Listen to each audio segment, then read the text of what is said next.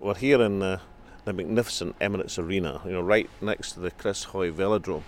Uh, part of the fabric of wonderful buildings being built for the, the Commonwealth venues uh, uh, next year. But making an announcement which I, I, describe as the real legacy of the Commonwealth Games, and that's an announcement to give a thousand more young people an opportunity, a start in life,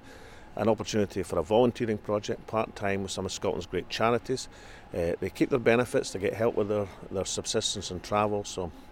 it's an opportunity, a genuine opportunity. And the best thing about it is we know from the research we've done into the first initiative with the third sector that 60% of these youngsters go on to a positive destination, the vast majority into a job. So this is a genuine start in life and an opportunity to take part in some of the great sporting events that are going to take place in Glasgow and Scotland over the next uh, couple of years, but also more than that, to have a start in life and a, a real crack at a, a real job.